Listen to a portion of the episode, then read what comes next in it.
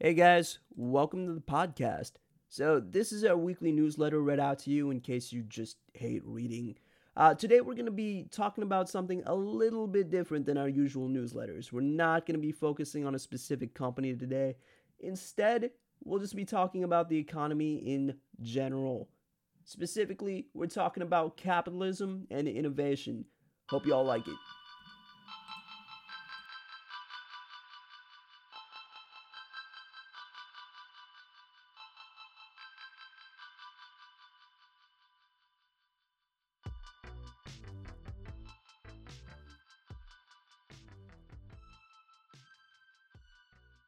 All right, so earlier this week, Twitter released Fleets, their temporary tweets that are only up for a day.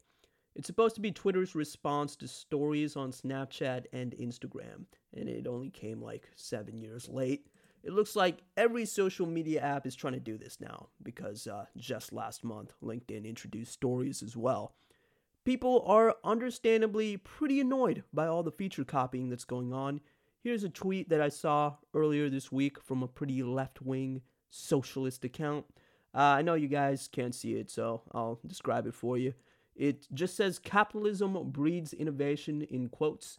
Then it shows screenshots of all these social media apps that all just have stories on them. It got a ton of likes and retweets. Anyway, if you look up the phrase capitalism breeds innovation on Twitter, you'll see a hundred other accounts make this exact same joke. So it looks like socialism doesn't breed that much innovation either. Now, let's be real. It's pretty ridiculous to see all these companies hop on the stories bandwagon to try to boost engagement. Also, I'm pretty sure nobody in the world was actually asking for LinkedIn stories.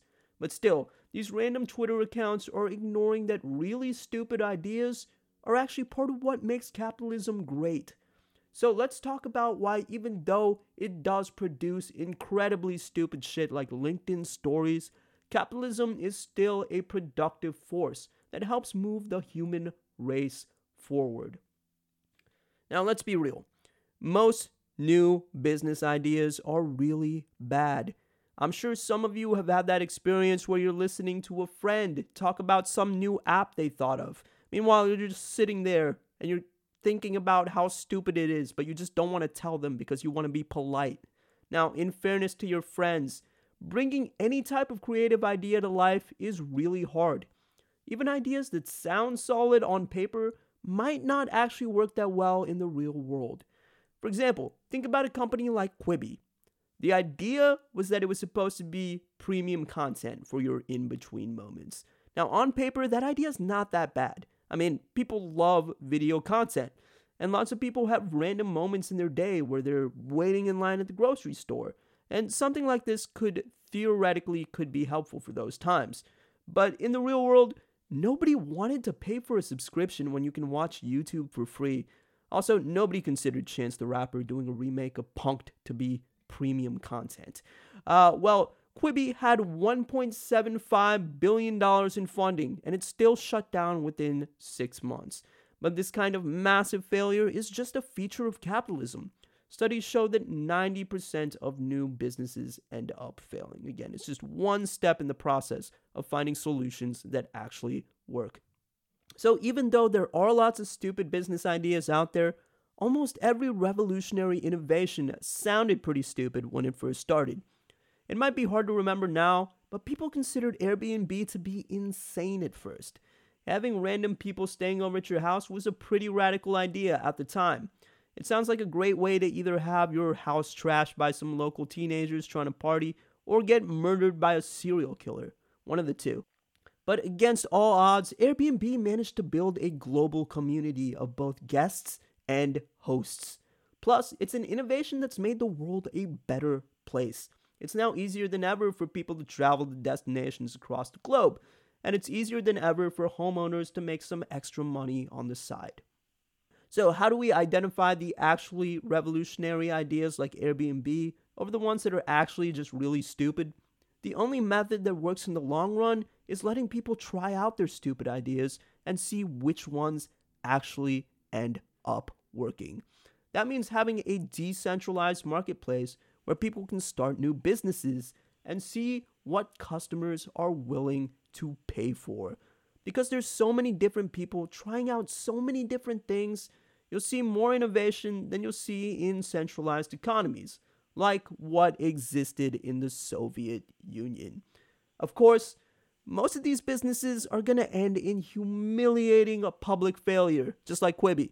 So, to make sure that people keep trying to innovate, entrepreneurs that take the risk and somehow succeed need to be rewarded.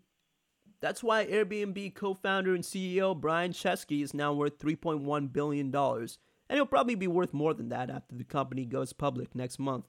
Let's go back to the stories example that we talked about at the beginning of this podcast. Again, LinkedIn stories are incredibly stupid. On the other hand, it's not wrong for businesses to try their own version of their competitors' successful products. For example, let's think about the most successful innovation of the last 20 years the iPhone. It's actually not really that much of an innovation. It's not like Apple was the first company to create a smartphone, but Apple made big improvements on what other companies were already doing. Most smartphones that came out before 2007 had keyboards that made them inconvenient to use. Remember, like the Blackberry? The touchscreen on the iPhone was a big step forward. After all, when you're using different apps, you need flexibility. It's nice to have the keyboard when you're texting your friend, but you also want it to disappear when you're watching YouTube videos. That's why just two years later, every other smartphone company copied what Apple was doing and also started using the touchscreen. I am definitely not trying to suggest that LinkedIn stories or fleets are going to be the next iPhone in terms of innovation. But again, a decentralized market means there's going to be a ton of failures. Most of the time, you're just going to see really stupid copies of competitors' products.